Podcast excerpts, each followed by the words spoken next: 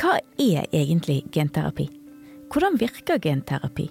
Og hvorfor gikk det så galt for en rekke av de tidlige forsøkene på å bruke genterapi? Og hvorfor er det så dyrt?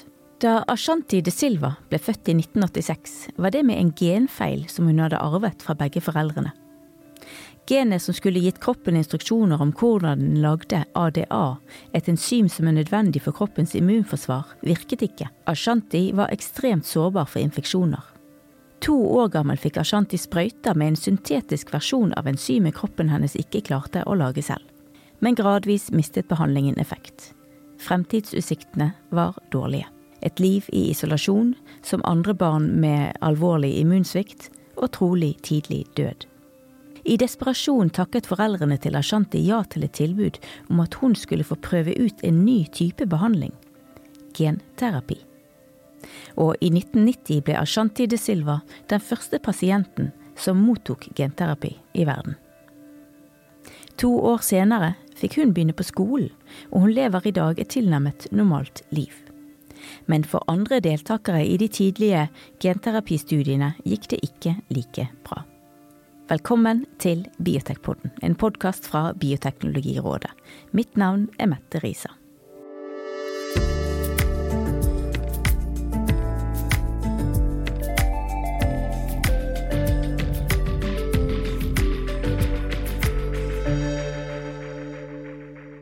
For å finne ut mer om genterapi, så har jeg fått med meg to av mine kolleger fra Bioteknologirådet i studio.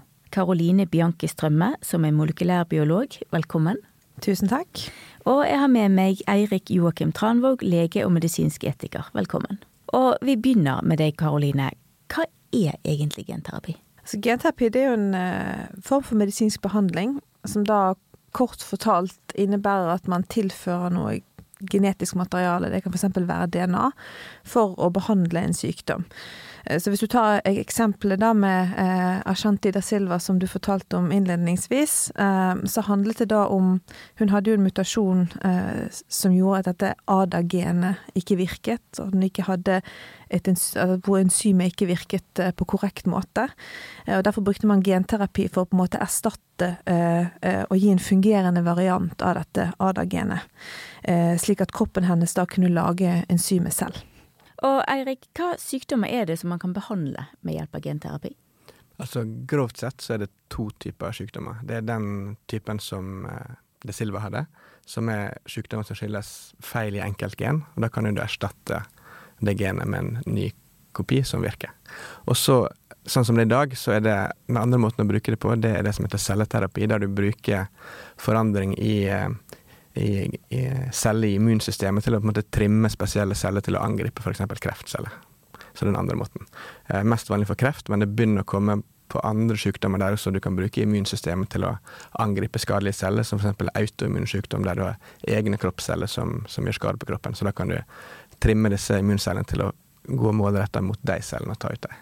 Og hvordan er genterapi forskjellig fra det vi kanskje kjenner som vanlig medisinsk behandling eller medisiner? Det finnes jo veldig mange typer behandling, sant, fra samtaleterapi til medisiner. Og, og, du kan tenke oss medisinsk behandling delt i tre. Du kan behandle symptom fra en sykdom. Eh, du kan gi smertestillende, kvalmestillende og den type medisin. Og så kan du gå inn og erstatte det som ikke fungerer, altså med å fylle på med f.eks. enzymet, som i, i historieinndelninga. Um, og så kan du gi det som kalles årsakskorrigerende medisin. Altså du, du, angriper roten av sykdommen. Og det er det som cellegift prøver å ta. Du prøver å ta ut kreftcellene.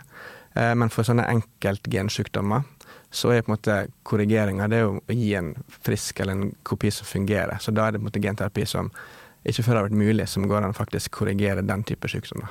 Men hvis jeg i dag som pasient skal få genterapi, hva er det som skjer da?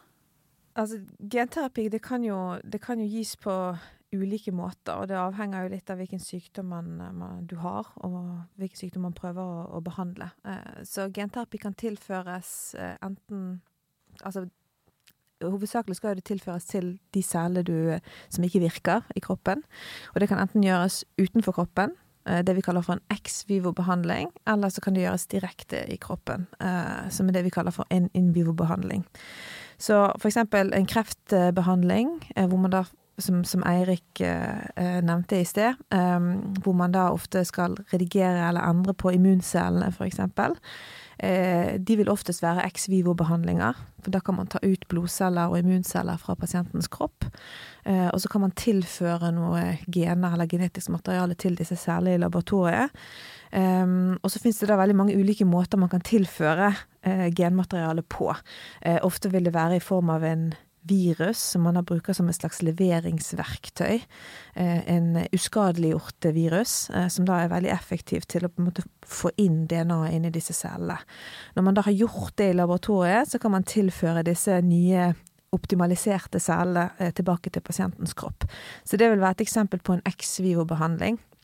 Men så er det jo klart, det er jo ikke alle, alle celletyper man bare kan ta ut av kroppen og endre på. Øyeceller, eksempel. Leverceller. Eh, eh, så ofte så vil For mange sykdommer vil jo det, en genterapi kreve at man faktisk gjør behandlingen direkte i kroppen. Eh, og da kan man gi genterapien intravenøst, sånn gjennom blodet, hvor den da tas opp av ulike vev i kroppen. Eller man kan på en måte injisere den mer lokalt, da, direkte i det vevet man, eh, man, ønsker å behandle. Det er det vi kaller for en in vivo-behandling. Og det er jo klart, der er jo også leveringsverktøyet, f.eks. dette viruset er jo enormt viktig her, da, for at du da opererer i, i hele kroppen istedenfor for å gjøre det isolert i, eh, i, laboratoriet. Så det er oftest mye mer utfordrende å få til da, eh, en, eh, en in vivo-behandling. Og er det alle vev som man klarer å komme til på den måten? Du nevnte øyet, og der har vi jo sett at det kan fungere, men er det andre deler som er vanskelig? Ja, det er veldig mange vev som fortsatt er vanskelig å få levert genterapi til. Eh, så øyeceller eh, er jo, som du nevner, er jo et av de vi klarer å på en måte levere rett og slett ved å injisere genterapien direkte inn i øyet. Eh, leverceller er ofte litt lettere å behandle. Eh, men f.eks. hjerneceller er veldig vanskelig å levere genterapi til. Eh, lungeceller f.eks. Og det er jo rett og slett fordi man ennå ikke har funnet et effektivt verktøy for å levere de til spesifikt disse eh, celletypene her. Og innledningsvis så hørte vi om Ashanti de Silva, verdens første pasient som ble kurert med genterapi. Det her var jo uten tvil en suksesshistorie, og det er over 30 år siden hun fikk denne behandlingen, og hun lever i beste velgående i dag. Hva, hva, er det som gjør at vi ikke har mye mer utstrakt bruk av dette? 30 år, det kunne ha skjedd veldig mye. Ja, det er sikkert mange, mange som lurer på det. Altså, eh, Ashantis historie ga jo opphav til veldig mye optimisme, eh, og man trodde jo litt der på 90-tallet at man var på vei inn i en sånn ny medisinsk revolusjon. Og at man da liksom hadde knekket koden til å på en måte behandle genetisk sykdom eh, fremover. Men så gikk det kanskje ikke så fort eh, eh, som mange hadde håpet på. Eh, og det skyldtes eh, hovedsakelig en sånn rekke uforutsette hendelser som da skjedde etter at Ashanti ble behandlet med denne genterapien. Så for eksempel um, så begynte man å behandle Man begynte utprøvende behandling på andre barn med lignende sykdom som Ashanti, med immunsvikt. Eh, men det viser seg at mange av disse barna har utviklet eh, kreft som eh, bivirkning, og det er jo klart en, en bivirkning man skal unngå i en sånn medisinsk behandling. Et annet eksempel var noen, noen utviklet ganske alvorlige immunreaksjoner. En, et kjent tilfelle var en, en, gutt ved navn Jesse Gelsinger, som da døde av, av genterapibehandlingen han fikk. Han hadde en annen sykdom, genetisk sykdom i leveren, og prøvde da en ny utprøvende behandling, eh, men da reagerte så sterkt på denne behandlingen at han døde, eh, dessverre. Men hva er det med genterapi som gjør at man kan få disse reaksjonene?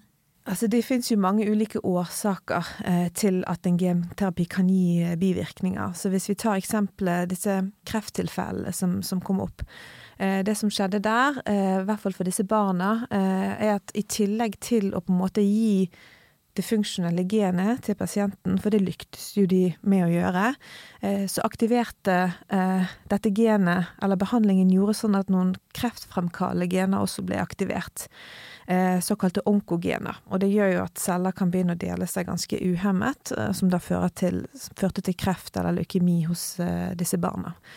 Eh, immunsvikten, jo, eller immunreaksjon, kan jo skyldes eh, mange årsaker. Det er jo mange årsaker, men i Jesse, Jesse Gelsingers tilfelle så tror man at det var dette leveringsverktøyet. Jeg snakket litt om at man ofte bruker virus for å levere DNA til cellene.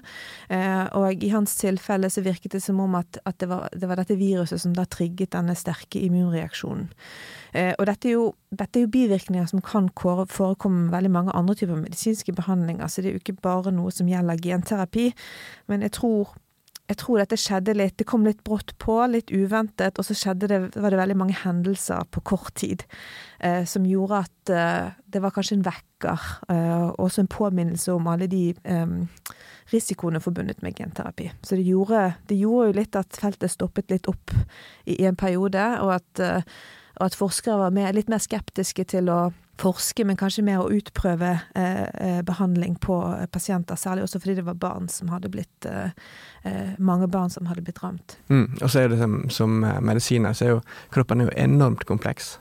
Eh, og når du har en helt ny type behandling for en helt ny type pasienter, så er det umulig å på på forhånd forutse at det kan dukke opp. Plutselig kommer det en reaksjon som, som du ikke så i laboratoriet, for det hadde en veldig sånn smal, isolert forsøk. Og så setter du ut i kroppen der det finnes millioner av ulike prosesser som skjer parallelt. Så plutselig så har det noe å si for en helt annen reaksjon, og så får du et eller annet som du ikke kunne forutse.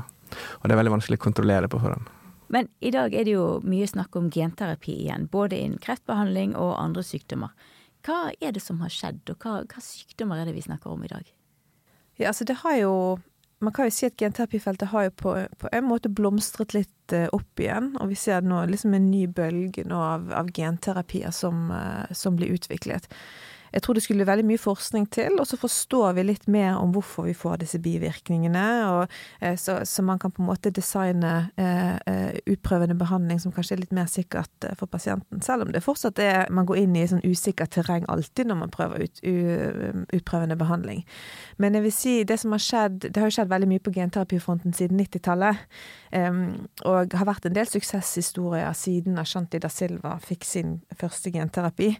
Uh, et eksempel er jo disse utviklingen av disse kartterapiene. Uh, Eirik nevnte det litt i sted, at man uh, Det er en form for kreftbehandling hvor man da kan gi genterapi til immunceller for å gjøre de bedre til å bekjempe kreftcellene.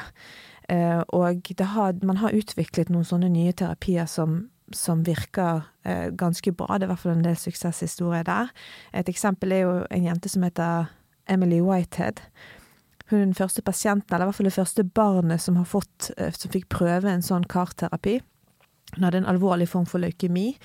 Eh, og hadde da prøvd eh, alle mulige Altså hadde liksom vært gjennom den alminnelige behandlingen, hvor da behandlingen ikke virket lenger. Og da sto jo foreldrene med det vanskelige valget at hun skulle få prøve ut om hun skulle få prøve ut en ny utprøvende behandling med denne kartterapien. Um, og det gjorde hun. Det var jo en del komplikasjoner underveis i, i behandlingen, uh, men legene klarte å, å, mitigere og liksom uh, styre unna de. Uh, og hun er i dag, mer enn ti år etter hun fikk denne karterapien, så er hun frisk og blitt kurert for denne kreftsykdommen. så det er, jo, det er jo et eksempel. Og så ser jo vi vi ser jo at det kommer flere genterapier på markedet nå som fungerer bra for Eh, veldig mange pasienter. Eh, og noen av de Så det er en del godkjent i EU, så det er en del som vi også har tatt i bruk som standardbehandling også for eh, enkelte pasienter i Norge. Så et eksempel er jo eh, medikament for behandling av en arvelig øyesykdom eh, som heter retinitis pigmentosa.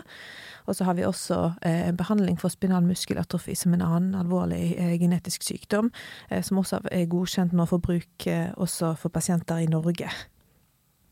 Ja, så det er mange eksempler på genterapi nå som, som, vi har begynt å ta i, ta i bruk. Da.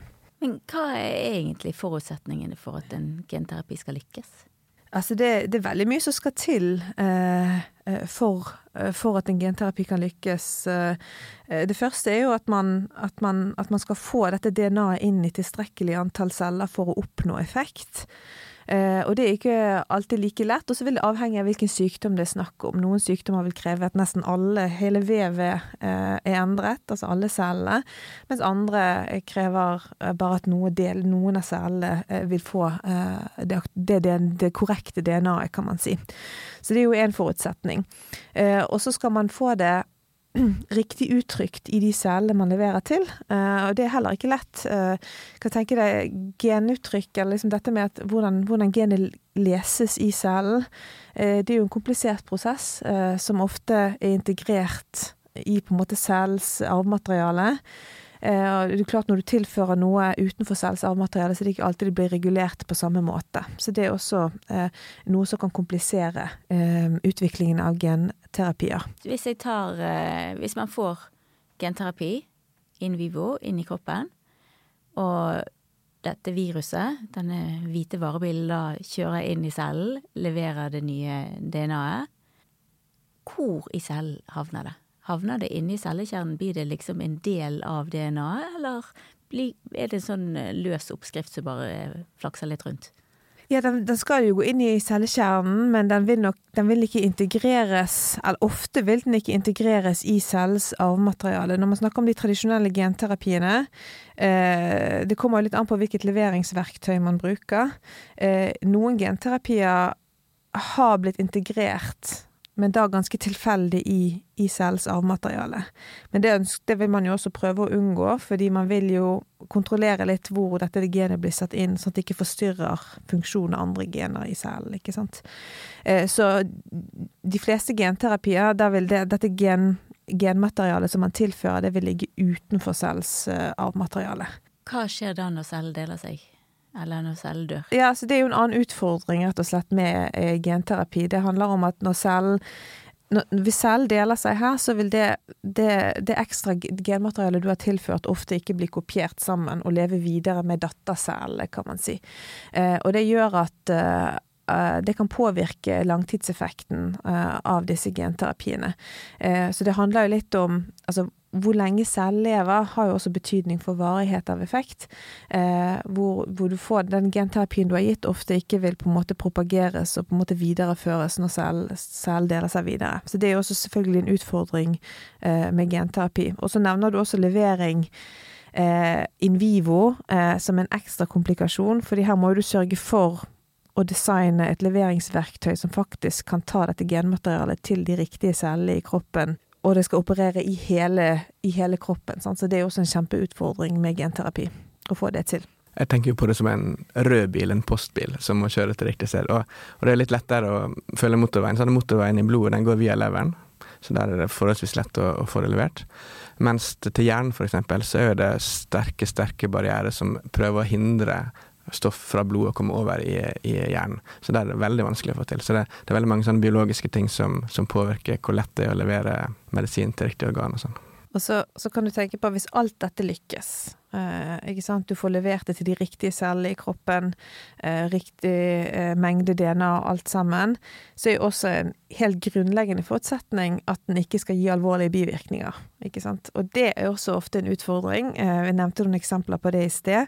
Men at det leveringsverktøyet du bruker ikke gir en alvorlig eh, immunreaksjon, at det ikke påvirker uttrykket av andre gener i cellen. Alt det er også en forutsetning for at denne genterapien skal virke og skal kunne benyttes eh, i pasienter.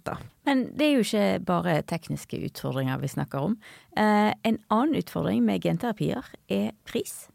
Og ett eksempel er en genterapi for eh, blødersykdom eller hemofili, hvor én behandling koster rundt 35 millioner kroner. Og Eirik, er alle genterapier så dyre? Nei, alle genterapier er vel ikke så dyre, men eh, det er vel rimelig å si at de fleste genterapier er forholdsvis, eller ganske dyre. Eh, det er vel det enkle svaret på det. Og hvorfor er det sånn? Det er et godt spørsmål som, som mange har meninger om, og som kanskje er vanskelig å finne ut et godt svar på. Men hvis en tenker seg at det det ender opp med å koste, kan i hvert fall delvis forklares på tre måter. Så det ene er jo hva det koster å forske det fram, og utvikle det og teste det på, på nok pasienter til at du vet at du har et legemiddel som er godt nok og trygt nok og virker sånn som det skal. Um, det kan koste litt. Um, og spesielt kanskje i kontekst av genterapi, så er det ofte, spesielt for disse genetiske sykdommene, ikke så mange pasienter. Så hvis du skal teste en blodtrykksmedisin, så kan du ganske raskt samle sammen 1000 stykk, for å si det litt enkelt. Mens for en veldig sjelden genetisk sykdom, så er det ganske krevende å finne fatt i og samle opp, og følge det over lang nok tid. Så det koster. Så koster det å lage selve medisinen. Um, disse celleterapiene som der du henter ut immunceller, det blir ofte sendt til laboratorium, kanskje i andre land. Og så blir det på en måte justert og behandla ganske individuelt. Og så blir det sendt tilbake, og så er det en ganske sånn omfattende prosess som kan koste. Og så er det tredje punktet er jo hvor mye kan du tjene på det. De som lager disse medisinene, lager det ikke for veldedighet. Eh, de jobber jo i et marked der målet er å tjene penger. Så en avveining om hva slags pris du skal sette opp mot hvor mange som da er villige til å kjøpe den, og sånn, det er en tredjedel. Eh, og alle disse tre spiller inn, og ingen av dem er egentlig veldig lett å tallfeste utafra. Så det er vanskelig å si at ja, den koster jo så mye å utvikle, den koster så mye å produsere, og dere har satt den prisen. Det er veldig vanskelig å på en måte sammenstille informasjon, så det er vanskelig å svare godt sånn på det her, men de tre faktorene spiller inn, og det er ikke så lett å identifisere tall. Spesielt ikke for enkelte terapier. Og når i tillegg det som Karoline nevner, at vi, det kan være litt usikkert hvor lenge de virker. Hvis det var en medisin som en behandling gjør at du har eh, ja, et barn får leve 80 år til, så er det jo kanskje et litt annet regnestykke enn om det er noen må gå på medisin over. Det er, det er kanskje de neste 40 årene. Det er det. sant? Um, hvor mye du er villig til å betale, henger veldig sammen med hvor godt medisinen virker. Um, men først før du kommer så langt, så, så må myndighetene, og spesielt da det europeiske myndigheter, som vurderer om prisen Nei, unnskyld. Om effekten er god, altså virker medisinen, og er den veldig farlig. Og stort sett så er, er det sånn at hvis den virker bedre enn Altså Hvis effekten er større enn risikoen, så blir den godkjent til å bruke. Da er det på en måte greit at mennesket tar medisinen. Og hvem er det som godkjenner medisiner? Det er europeiske legemiddelmyndigheter som godkjenner. Det er en sånn samordna prosess. I USA så er det én prosess, og så er det Europa som helhet, egentlig. Og så følger Norge sine beslutninger ganske sånn automatisk. Så det er på en måte om man er trygg, og om man er effektiv. Og så er det store spørsmålet i et eh, system som i Norge, der offentlige helsetjenesten i praksis betaler for det aller meste, om, om eh, vi skal ta oss råd til å betale for en sånn medisin. Og det er den prioriteringsbeslutninga som, som, kommer etterpå, og som ofte skaper ganske mye diskusjon. Og hvordan eh, velger man eh, hvilke medisiner skal, som skal tilbys i det offentlige helsevesenet? Nå får vi endelig sjansen å snakke litt om det her, eh, så da tenkte jeg skulle ta to steg tilbake først. Og begynne med sånn helt grunnleggende Det her er egentlig et fakta, da, men et fakta om at eh, du, har masse, du har penger som du bruker for å få helse tilbake. Sant? Du putter penger inn i helsevesenet, og så skal du ha mest mulig helse tilbake. Eh, og penger det kan du omsette til ressurser. Du kan betale for legemidler, det er én ting, men det er jo egentlig en liten del. Du gir lønn til mange helsearbeidere, du kan bygge sykehusbygg, du kan kjøpe utstyr, og du kan skaffe på en måte alt det du trenger for å behandle pasienter. Det er på en måte eh, ressursbruken, og den er lettest å summere opp i penger. Eh, og så det du kommer ut, det er jo helse. Og for å prøve å få en slags tellemåte eller en enhet for helse, så bruker han det som heter kvalitetsjusterte leveår. Det er en sånn samlebetegnelse på en helseenhet som består av både eh, lengden på livet, altså en tidsenhet, og en kvalitetsenhet. Hvor godt du har det. Um, I Norge så lever vi i gjennomsnitt i litt over 80 år nå, men hvis du ser på en måte på kvaliteten der, så er gjennomsnittet sånn på slutten av 60, altså opp mot 70 gode leveår, hvis du trekker litt fra for aldersskavanker og sånn sykdommer her og der og ulike, så i gjennomsnitt så, så får du nærmere 70 gode leveår. Eh, og da har du på en måte et språk som kan beskrive hva som går inn, og hva som kommer ut. Eh, og det som går inn, nå er det eh, statsbudsjettet legges fram i dag, for å avsløre dagen vi spiller her innpå, og da har jo helsetjenesten fått en viss pott. Eh, jeg lurer på om i fjor så var det rett over 400 milliarder kroner som går til helse på ulike måter. Og det er jo en bestemt avgrensa sum. Eh, og den summen kan ikke brukes altså Hvis du bruker penger på én ting, så kan ikke du bruke det på noe annet. Da er det brukt opp. Og du kan ikke bruke det på mange ting samtidig.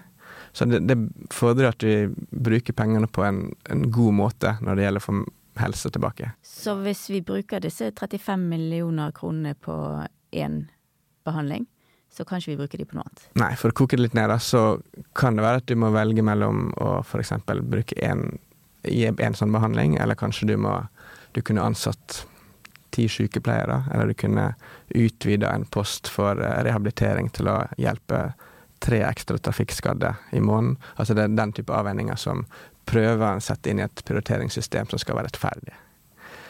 Og er nå rettferdig? Sant? Det er mange måter å se det på. Men viktige prinsipp er jo at likebehandling, at det, du skal behandle mennesker likt. Altså du skal ikke gi enkeltsykdommer fortrinn mot andre. Du skal ikke gi enkeltpersoner basert på utdanning, hvor du bor. Altså alle skal behandles likt. En annen viktig poeng er at det skal være åpent, det skal være på en måte gjenkjennelig, og det som styrer, det skal alle, alle kunne forstå. Og så er det å ha et system som klarer å ta disse beslutningene om disse 35 millionene på en best mulig måte. Og da kommer jeg fram til disse prioriteringskriterier som er mye omdiskutert, og som brukes for å kunne ta disse valgene mellom ulike behandlinger. Ja, og det har jo vært litt debatt nå om er genterapi så spesielt at det skal ha en egen type vurdering enn annen medisinsk behandling. Mm. Hva går det ut på? Det går ut på at når du skal vurdere disse prioriteringskriteriene, så ser du på eh, nytten, altså hvor mye helse kommer ut. Du ser på ressursbruken, hvor mye ressurser krever det. Og så ser du på hva slags pasienter som eventuelt trenger behandling. Og da er det sånn at de som er mest alvorlig syke, er de fleste enige om at kanskje fortjener det litt ekstra. Så, sånn, så da prøvde jeg å vekte disse nytten, ressursen og alvorligheten eh, på, en, på, en, god måte. Men problemet med, eller en utfordring da, med genterapiene er jo at det er vanskelig å vite om denne medisinen virker livet ut. Sant? Hvis vi hadde visst at et barn født ble frisk, eller i 80 år, eller i hvert fall i noen og 60, da, som er standarden, så er det fantastisk. Og da er vi villige til å betale ganske mye. Men når du har en studie som kanskje følger deg i to år, og teorien er at det skal virke veldig lenge, men du kan ikke dokumentere det lenger enn to år, så det er veldig vanskelig å bla opp alle de pengene med en gang. Uh, uten å vite at det faktisk virker. For hvis du tar en blodtrykksmedisin så den ikke virker, så kan du slutte, og da betaler du ikke lenger. Men med en sånn enkeltbehandling så må du betale, og så må du på en måte håpe eller anta at det virker, og det er vanskelig. Men i det regnestykket der, tar man òg med det at hvis Alternativet på den ene siden er langvarig medisinsk behandling, innleggelse på sykehus, kanskje i 10-20 år, og tidlig død. Og alternativet da kanskje er her kan du få en eh, fremtidig skattebetaler i 50 år. Tar man sånt med i disse regnestykkene? Og hvordan kan man i så fall gjøre det? Ja, både ja og nei, og nå pirker jo det som på en måte er videreutvikling av det systemet vi har fått til i Norge. da. Det du egentlig ser på når du vurderer både nytten av helsen og hvor mye du krever ressurser, er forholdet mellom gammel og ny behandling. Så hvis den gamle behandlinga gir ett år med god, med god, livskvalitet, og den nye gir ti, så er den differansen der, eh, gevinsten, fin, og den er viktig. Og den ser du i sammenheng med hvor mye dyrere den nye behandlingen eventuelt er. Så du får en sånn brøksforhold. Så, det, så det blir tatt inn. Men så er spørsmålet hva skal du ta inn? Én ting er hvor lenge du lever, men skal du ta inn at du kan jobbe og betale skatt. Det er et åpent spørsmål som, som er veldig relevant og aktuelt akkurat nå. Og, eller skal du kun se på, på måte, gevinsten for personen? Og det samme med, med, økonomien. Skal du kun se på det det koster å betale og behandle den pasienten, eller skal du kunne se på mulig eh, samfunnsgevinst i kroner og øre også for det? Eh, sånn er det i liten grad nå, men det er et viktig spørsmål som diskuteres. Men, men det er en debatt som ikke bare vil dreie seg om genterapi, men om all medisinsk behandling? Det er for all medisinsk behandling, men det er kanskje særlig vanskelige vurderinger rundt uh, genterapier som gis uh, bare én gang. Og det har jo skjedd utrolig mye på bioteknologifronten de siste årene. En av de store nyvinningene er oppdagelsen av genredigeringsverktøyet CRISPR, som gjør det mulig å gjøre målrettede endringer i hvilken som helst celle, i hvilken som helst organisme, inklusive mennesker. Og Karoline, hva nye muligheter gir en metode som CRISPR når vi snakker om genterapi eller genredigeringsterapi? Ja, det vil, gi, eh, det vil jo potensielt kunne gi ganske mange nye muligheter i forhold til disse tradisjonelle genterapiene vi har snakket om inntil nå. Eh, det første, er genredigering, da gjør jo som du, som du sier, så gjør man jo endringene direkte i cellens arvemateriale. Eh, da blir jo på en måte de endringene integrert i cellens genetiske kode. Så istedenfor bare å tilføre noe utenfor, utenfor cellens genetiske kode, så skriver du det inn i, i den egne koden. Og det kan f.eks. være viktig for hvor lenge disse terapiene varer. Eh, at cell faktisk kan eh, når den deler seg, så vil den også propagere disse endringene man, man, så har gjort, da. Men det sier også en mange andre muligheter i forhold til hvilken sykdommer du faktisk kan gå inn og behandle. Eh, fordi genredigering eh, gir muligheten til å gjøre flere typer genetiske endringer enn det man kan gjøre med tradisjonell genterapi. Så en tradisjonell genterapi, der kan man jo kun tilføre noe nytt DNA. Så det vil hovedsakelig være da eh, hvis du skal f.eks. erstatte et, en, en, en genvariant som ikke fungerer. Hvis du har en genvariant som gjør skade, som produserer et protein f.eks. som gjør skade, så kan man med genredigering rett og slett bare slette det fra den genetiske koden. Så der har du f.eks. Eh, en helt ny mulighet som, som vi ikke kan gjøre med tradisjonell genterapi.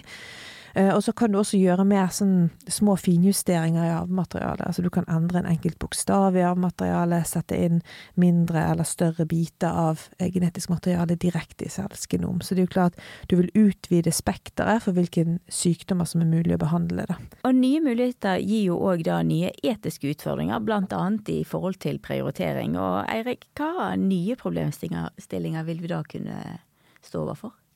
Det er et godt spørsmål. De første terapiene har ikke kommet på markedet helt ennå, selv om de er veldig nær. Men det, for eksempel så er det rimelig å anta at det ikke blir de billigste medisinene det her heller. Og, og, det vi vet om den første som sannsynligvis kommer på markedet mot sigdcelleanemi, er at det er en sykdom som er aller, aller vanligst i lavinntektsland, i Afrika og i Asia. Eh, så det med tilgang og sånn, én ting hva vi skal ha så råd til å betale for i Norge, men hva som faktisk er mulig for de som har sykdommen å få tilgang til internasjonalt, er jo noe som blir enda tydeligere med de nye genterapiene.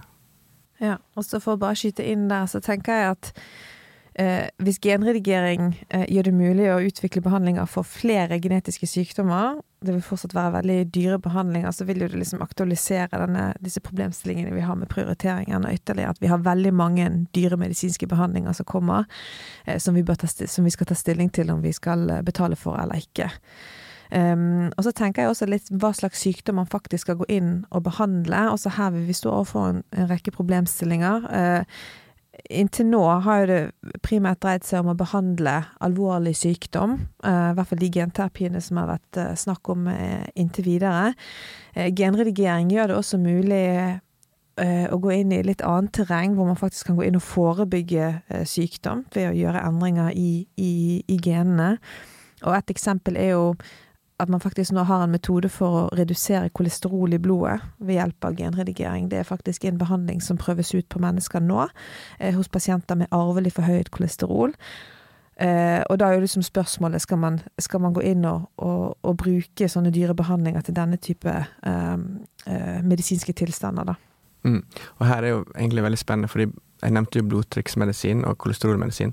Eh, høyt blodtrykk og høyt kolesterol er jo ikke i seg sjøl en sykdom, det er risikofaktorer for andre sykdommer som, som hjerteinfarkt, hjerneslag og sånt.